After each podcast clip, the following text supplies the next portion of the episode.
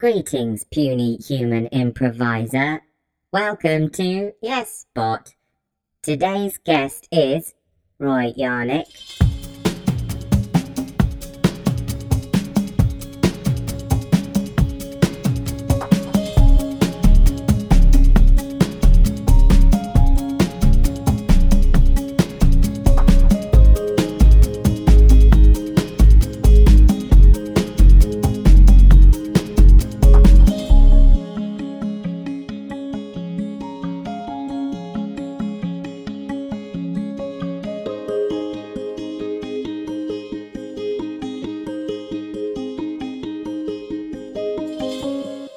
Everyone. Welcome to the very first episode of YesBot, a new podcast about improvisation and robotics. My name's Chris Mead. I'll be your host, and uh, I guess a bit of background in order before we start. See, I'm an improviser and an amateur roboticist, and I was out walking in the woods behind my house one day when I came across this discarded robot. It was old and rusted and falling apart, um, but I saw potential in there. So I dragged it home to my workshop, and over the next weeks and months, I was able to rebuild it.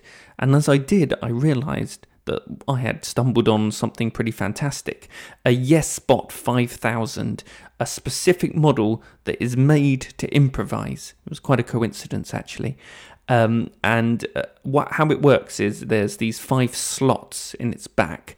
Um, I guess they they fit Nintendo 64 style cartridges, and uh, each one of those cartridges can hold one rule of improvisation, one prime directive that it uses uh, when you put all five in to create a performance matrix, which it uses to improvise.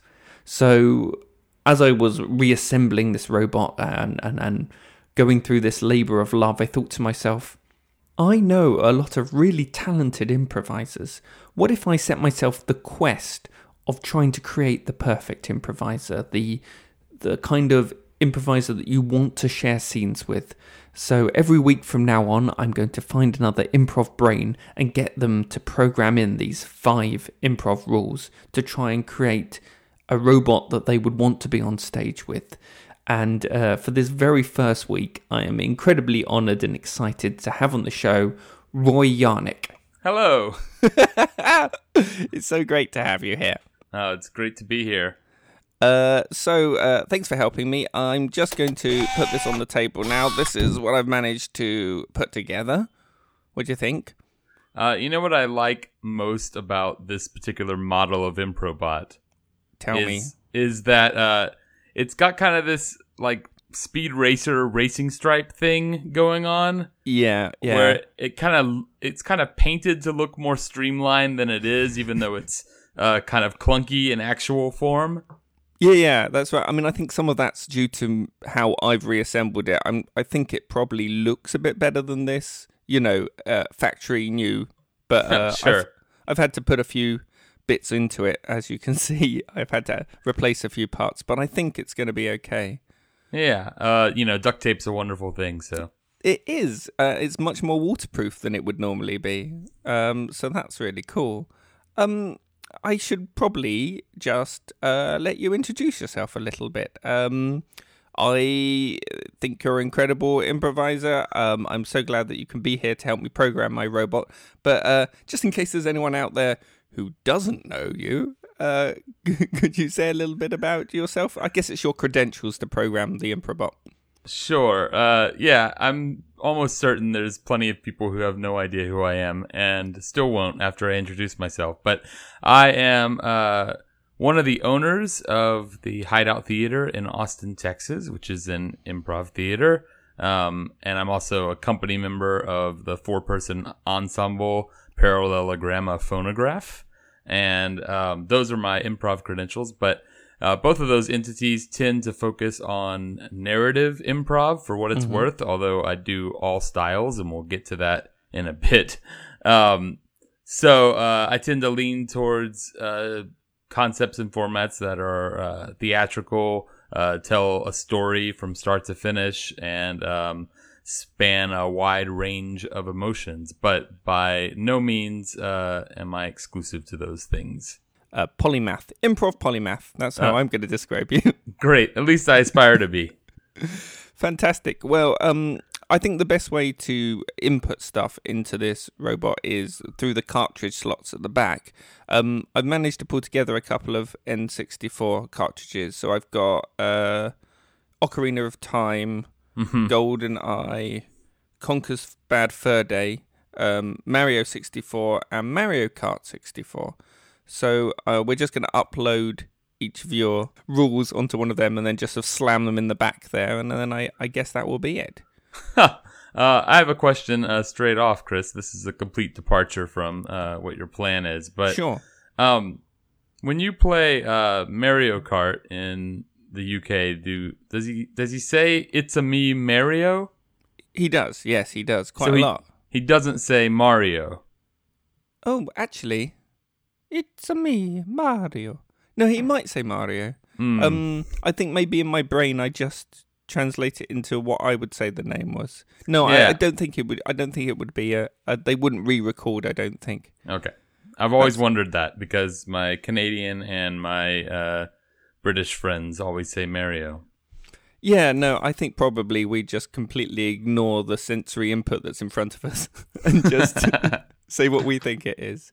Uh, this is by the by as well, but my wife, whenever she plays Mario Kart, becomes so sweary, so mean. It's crazy. Like Really? she has motion activated Tourette's or something. It's it. I've uh, the, we had a sailor in the room once, and he blushed and had to run out of the room because of the language. It was awful. Yeah. So I'm really glad that we're going to be wiping this and putting something else on it. Although I do have the Wii U version, so I guess that's not actually going to change very much.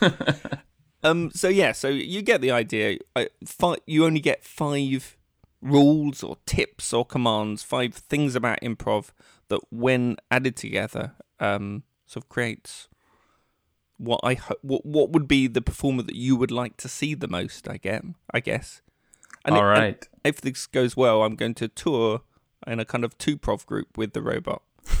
so, so you're sort of helping me build like my new show in a way. Um, so this it's very kind of you to come on. very very glad to. Um, you know, I've uh, programmed some robots in the past, and they just mainly wandered in circles and fell down. So hopefully, we'll have better luck with this one. Well, this is really interesting, actually, and the reason that you're on first, I think, is probably uh, well, first you're amazing, but secondly, you taught me a improv game where you program like a pretend, not a real robot like this one, but a pretend robot. Right. Uh, so, uh, and you, I think you used three commands that would make it uh, improvise like you, uh, as in one. Um, and uh, yeah, it just seemed really interesting that this is almost an exact physical version of a game that you taught me. So, So it that, is. that was a weird coincidence. So I thought, How strange. um, let me, uh, yeah, you know, the interesting thing about that exercise is that I was taught, uh, well, not taught, we just did this in a workshop once, um, where we would imitate, it was basically just like pick someone in the workshop and pretend to improvise like them, uh, which my, uh, my lifelong desire to not offend anyone or upset anyone um, immediately raised all these red flags because I didn't want someone to feel self conscious. So, but I liked the idea behind the exercise, so I retooled it so that you were training someone to improvise like you, and therefore, if you were offended, you only had yourself to blame.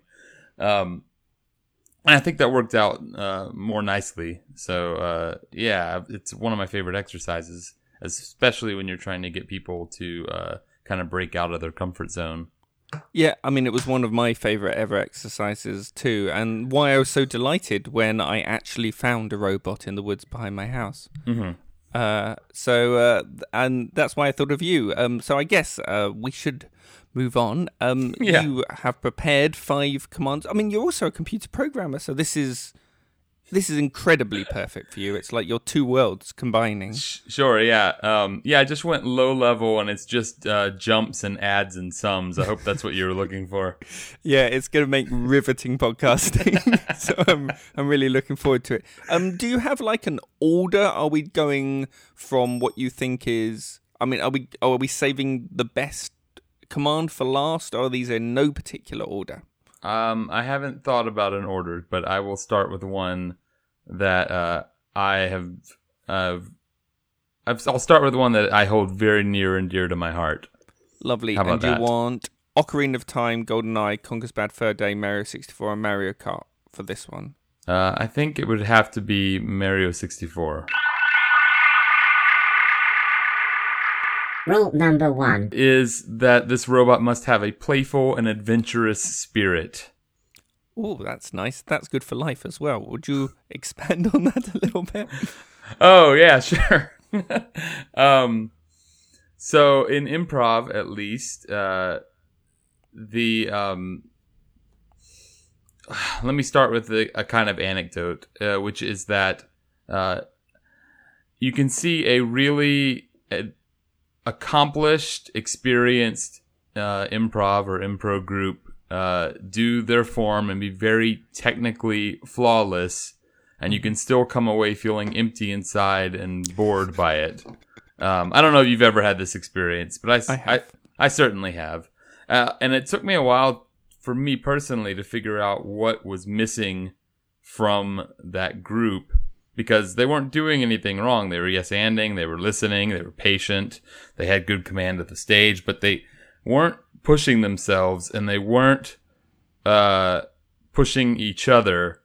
Uh, and rather than rather than listing this skill as messing with each other, I like the idea of being playful or adventurous uh, more, which is just that like there's just a little bit of mischief behind the eye, and uh, and you're willing to forego whatever form or idea you had to follow some stupid idea down a rabbit hole and uh, make your scene partner laugh and uh, get distracted and basically follow what's fun and is happening in the moment. So when you start unpacking it, it it uncovers a lot of other uh, core improv tenets as well, such as you know um, connection and being in the moment and uh, not pre-planning and all that fun stuff.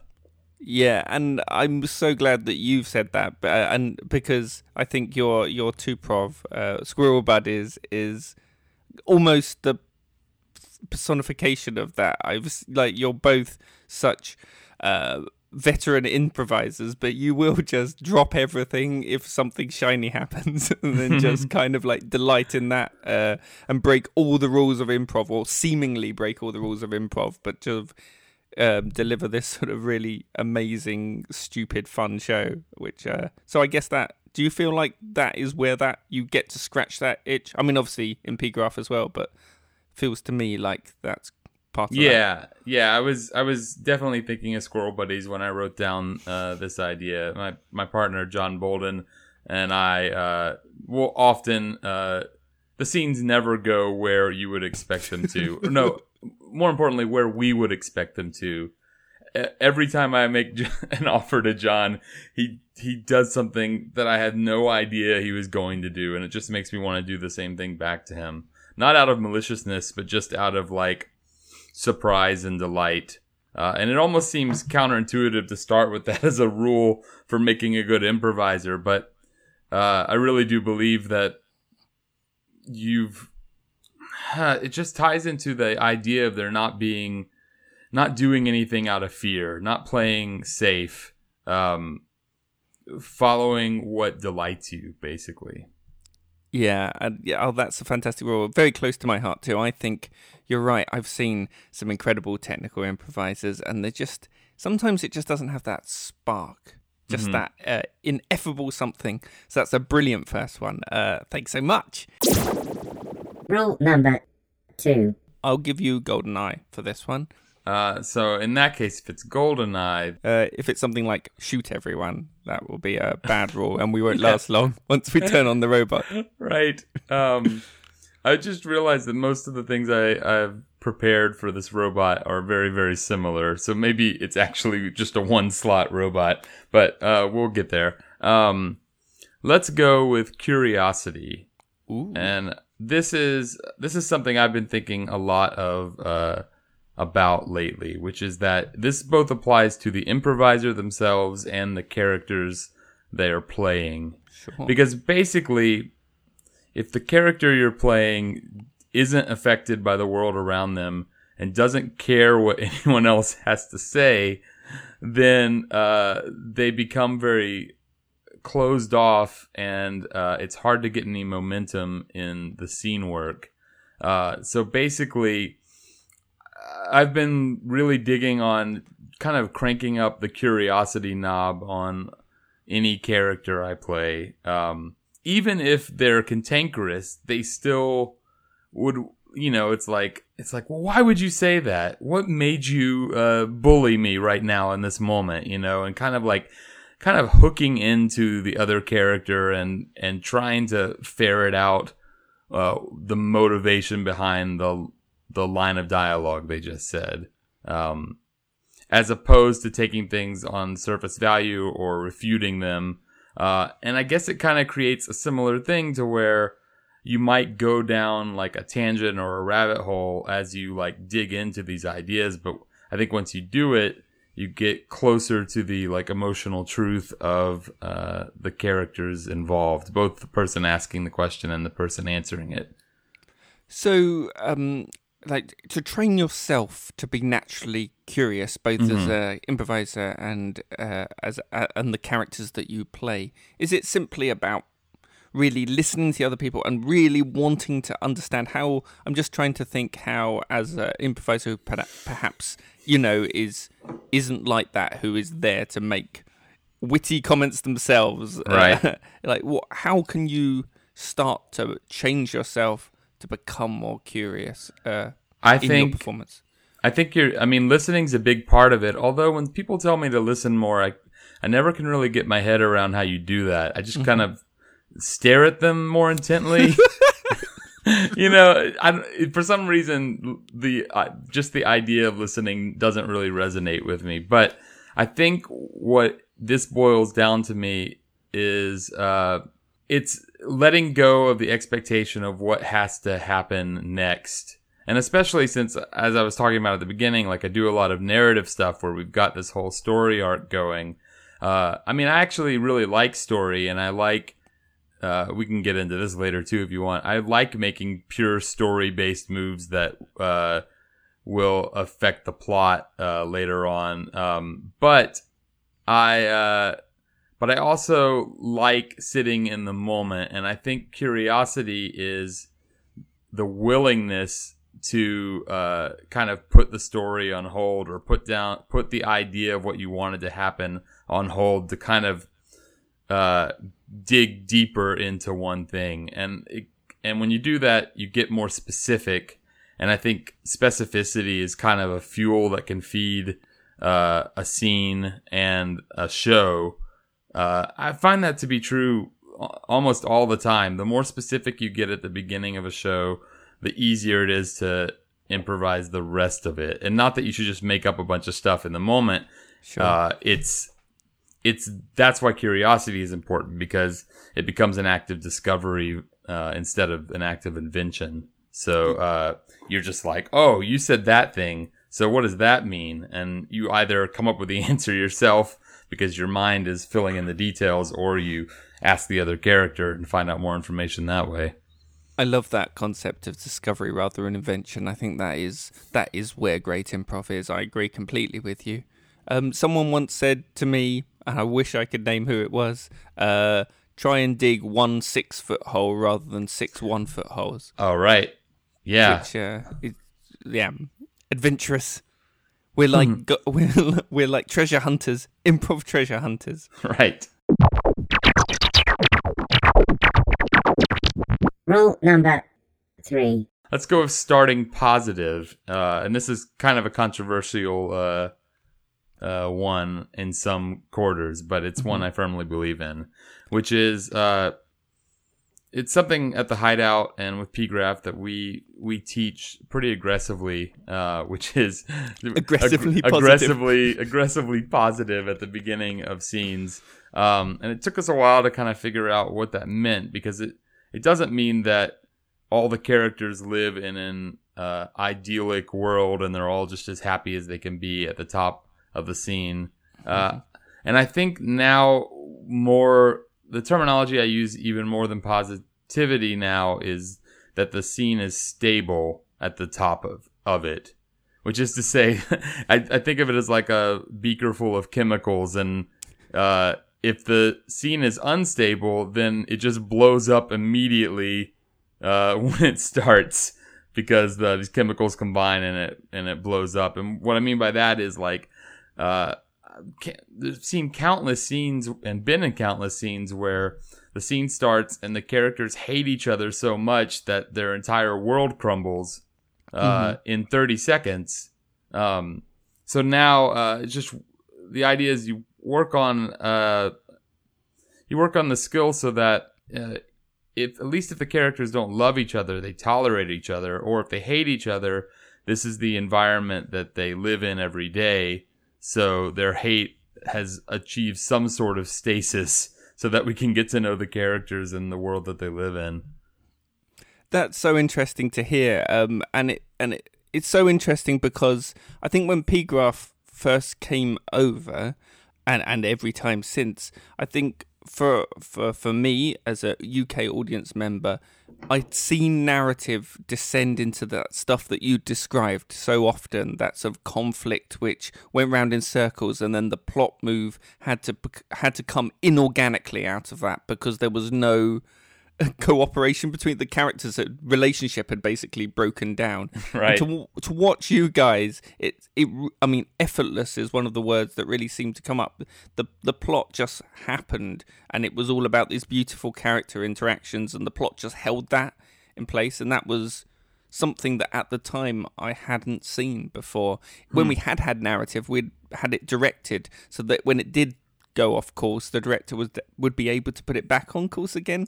Sure. So to watch you guys just build story out of nothing was so exciting for me, and I know for a lot of of the people sort of in the improv scene. So do you think that is one of the really important things? Just to, something as easy as have them like each other at least at the beginning. Yeah, uh, especially I, I, was trying to keep my. Uh my improviser skills for this robot to be uh, not necessarily narrative based, but to to spin this specifically in a narrative direction. Yes, uh, we teach you know a twelve hour narrative intensive, sometimes even longer, and um, it's a uh, we spend most of that on the beginnings of uh, the show because we teach this idea of um, starting with nothing happening basically just getting to know the world and the people that live in it and like uh, an environment that is basically uh, positive or if not positive uh, stable. Like if it starts in the middle of a war that war happens every day and that's our normalcy. So nothing significant in terms of something nothing new is going to happen in that war zone for a while because we need to just get to know the characters that live in it and then after we've spent some time on that, uh, something will happen. Another way to put that is something that Rich Ross from San Francisco, who's a fantastic improviser and uh, one of the foremost marine biologists uh, in the world, he uh, he calls it nothing, nothing, nothing, something, right. which is basically just trying to pace it out as long as possible until something happens. Um, and it could be again counterintuitive because you want to be interesting on stage and you want and you sometimes it feels like you need uh, conflict for it to be compelling but um, you have to build a solid foundation or or it's meaningless and uh, then you just have to be clever every second. And that's too much work because I feel I feel that in myself. I can feel it in myself when I'm performing. I've got to make stuff happen here. Mm-hmm. I've got to um, and and conflict just is so alluring in that way because it it feels like you're doing something right. you're disagreeing your your your minds are clashing over a great argument it it's so enticing in that way right but i agree that when i watch it just having people really like each other uh, is is delightful to begin with, mm-hmm. and then after that, if the, if something bad does happen, if they do get into an argument later on, it means something. Right. it just wouldn't mean otherwise. No, the stakes are higher. And also, even if uh even if conflict and negativity and hating each other were a good improv skill for us to learn, I still wouldn't program a robot to do that because that's just asking for trouble. You're so right. I, I just I mean I've tried to take all the sharp edges off the off the model just in case something bad happens. Right. But yeah, we shouldn't we shouldn't put something in there that's going to um, put us in harm's way. No. That would be so bad if we got wiped out on the very first podcast. Asimov would be turning in his grave. Yeah, right. Yeah. The positronic brain matrix uh, should hopefully prevent that, but yeah. Uh, to Who that end, there is um, there is an off, like a kind of an emergency off s- switch just on the Mhm. small of its back there. So if I can't get to it, you might need to lunge at it later on. You know, Just so so far know. we've just put curiosity and playfulness and positivity into this robot, so I, I would hope we don't have too much to worry about. Rule number four. This is Acting on Impulse, which is actually the name of one of my very favorite improv books uh, by Carol Hazenfield. Um, and the idea behind this came uh, originally from that book, and you know, it's uh, something I've heard other places too. But it's also called the "Follow Your Feet" rule. Um, And I think the easiest way to explain this is just to imagine an improviser standing on the sidelines, uh, watching the scene um, that's unfolding. Uh, and then suddenly they have a hit for what needs to happen next or how they can support the scene. And before they realize it, their foot has started to move on stage. Um, but unfortunately, uh, a signal gets to their brain and tells them what they've already started to do. And then they second guess themselves and they stumble back to the sidelines. And the moment passes and they don't get to support or make the move they wanted to make. Uh, this happens all the time.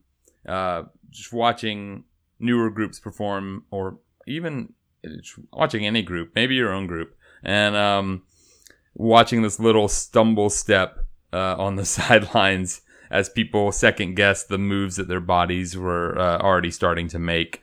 Um, and so uh, I guess this is a dangerous uh, skill to give to a robot because it's basically poor impulse control. uh, but uh, but I think it's an important one for an improviser to have, and it's it's actually the way in which um, the hideout and PGraph uh, have kind of made narrative for ourselves an easier uh, thing to do than uh, you might expect, because um, I think a lot of times narrative gets a bad rap in improv because you're not supposed to be thinking about plot and uh, not supposed to be planning ahead to the future. And I agree with all those things. You should be just in, as in the moment with uh, narrative as you are with any other improv format. And the way you do that is uh, you trust your instincts. So uh, you're watching the scene, you're fully engaged. And the moment you feel like you know what happens next in the story, that's the moment you need to move. And so uh, it's honestly and a physical act of training yourself to continue moving when your feet are already doing it. Right, yeah, no stumbling. I've seen that all the time, that kind of half stumble step that means that someone knows that that was the right moment to enter, but then it's past if the brain catches up with them. Um, so that, yeah, that's amazing. I was really interested uh, that you just said, so when you're at the sides in a P graph show, your brain, you're, you're trying to not let your brain like try and work out what you would do next because there's four of you, and if one of you thinks they know how the show's going to go, that's going to be a problem, I guess. Or, or, like, do you engage brain much, or or is it really? Do you really try and keep to this as soon as you you know in the moment? That's the this is the next thing that's going to happen. So it's tricky. I feel like uh, the ideal show is one where we didn't think at all and it felt completely effortless. And at the end, you go, What just happened? uh, and the more you do, the more that becomes true. And obviously, uh, off stage, we study story a lot and we kind of geek out on it. And so hopefully that gets kind of built into your bones. Um, that being said, I think the by doing that, the complexity of the types of story moves you can make uh, especially with peop- the people that you've already done hundreds and hundreds of shows with, uh, becomes more elaborate, and so you can start making those those movements on impulse. Um, now sometimes it's just not working, and you do have to just yeah stand on the side and go, "Mm, all right, I think this needs to happen, and you you just kind of work it out, and then you go for it. But that's that's like a plan B. That's a that's a fallback. Um, sure. yeah, I think I think the the best moments are the ones where uh, you're discovering what's happening at the same time as you're saying it, and uh, you're kind of surprised by it. But I don't think there's any shame in making a conscious move as well, especially if the show is stalling out. So, so this is an amazing rule, but uh, two things that would support it very well is working with a group of people for a long time, so that you get to know each other, and having a really good knowledge of of story in the abstract. Having read a lot, of, I mean, I know we are creatures of story to a certain extent, and we are sort of trained to understand how narrative beat goes by having stories told to us. But just to really be a student of storytelling as well. Yeah, absolutely. Uh, I only ask because I can um, download all stories into the robot. Just like just I hack the Amazon Kindle library and just pour it all in. If if you think that would be helpful. Now, Chris, I'm a little confused because uh, my understanding was that you were using Nintendo 64 cartridges, which what maybe four four megs of memory on those Sure. guys. So well, th- there's also I also added like a kind of you know 100 terabyte, uh, 128 terabyte hard drive on there as well. oh, great, Um, but, we're but not, it's not we're not you- using that. But you can't you can't. But you can't run any programs off that. It's just uh, it's just data data storage. Yeah, yeah, that's right. Yeah. I'm not a great. I'm not great at this. This is. Um, this is. I mean, we're we're all at the we're at the beginning, right? We're at the beginning of the journey. Sure, but I wouldn't put yourself down too much. You did, you found a robot in your in the forest behind your house, and you did manage to like get it functional. So I think that's pretty good. Oh, thanks. Oh, and that means uh, particularly means a lot coming from you. So thank you so much. Rule number five. Generosity towards uh, your scene partners, and and what I mean by that is um, to do your best to make them look good, um, and to try and uh, work with them to do what you think they want. Uh, and this is kind of a, a mind trick as well because you don't have to be right uh, for this to help your improv, which is to say, this is actually something that Kareem, uh, another member of PGraph, um, kind of clarified for me uh, one day. We were, I think it was after teaching a narrative intensive, but he came to the realization that um, basically treat your scene partners like geniuses, and every move they make, uh, just kind of think to yourself like, "Oh, of course, I see what they're going for." And then whether you're right or not, you double down on it and you amplify it and you feed it back to them.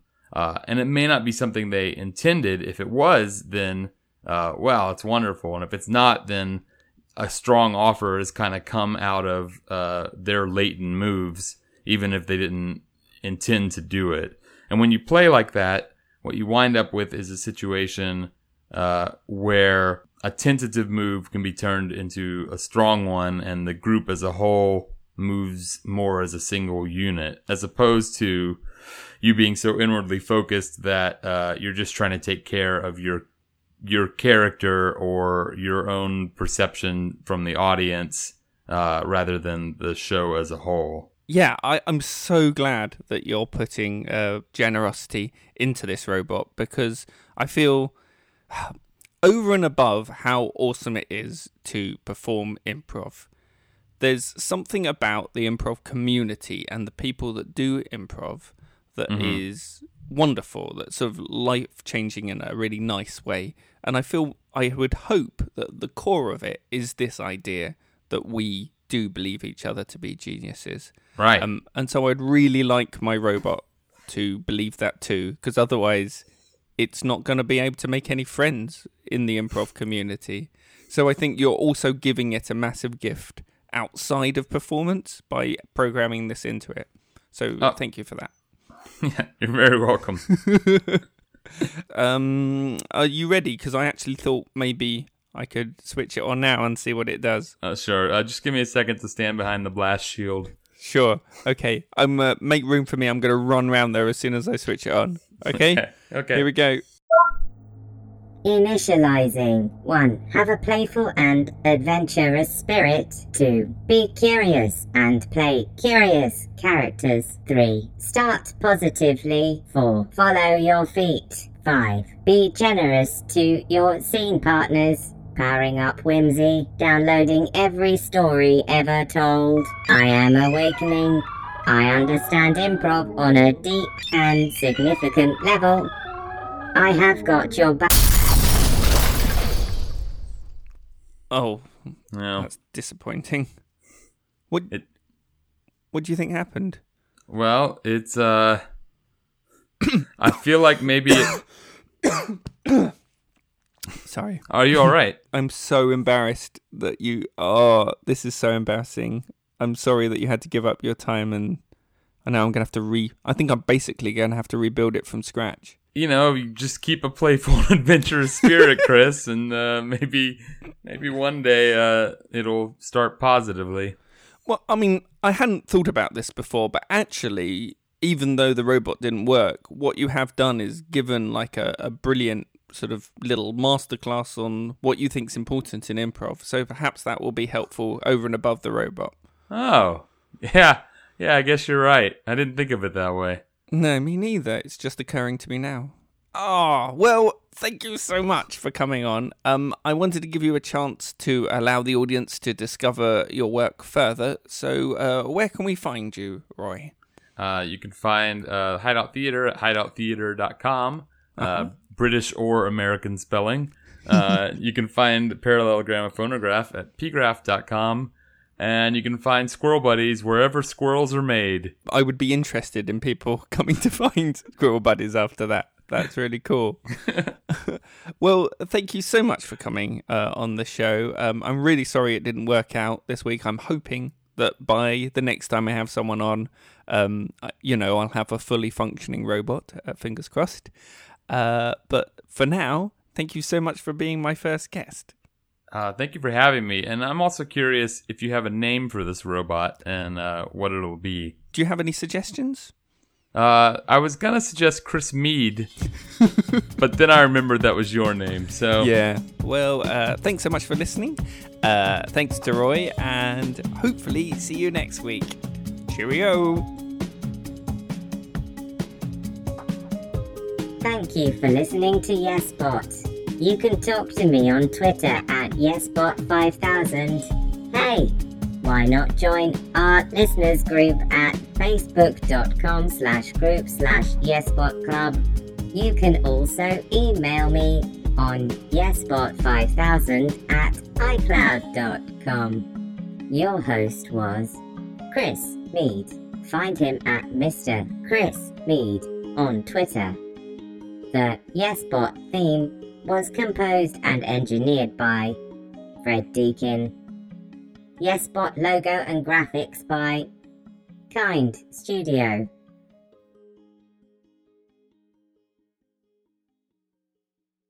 Okay, I love you. Goodbye.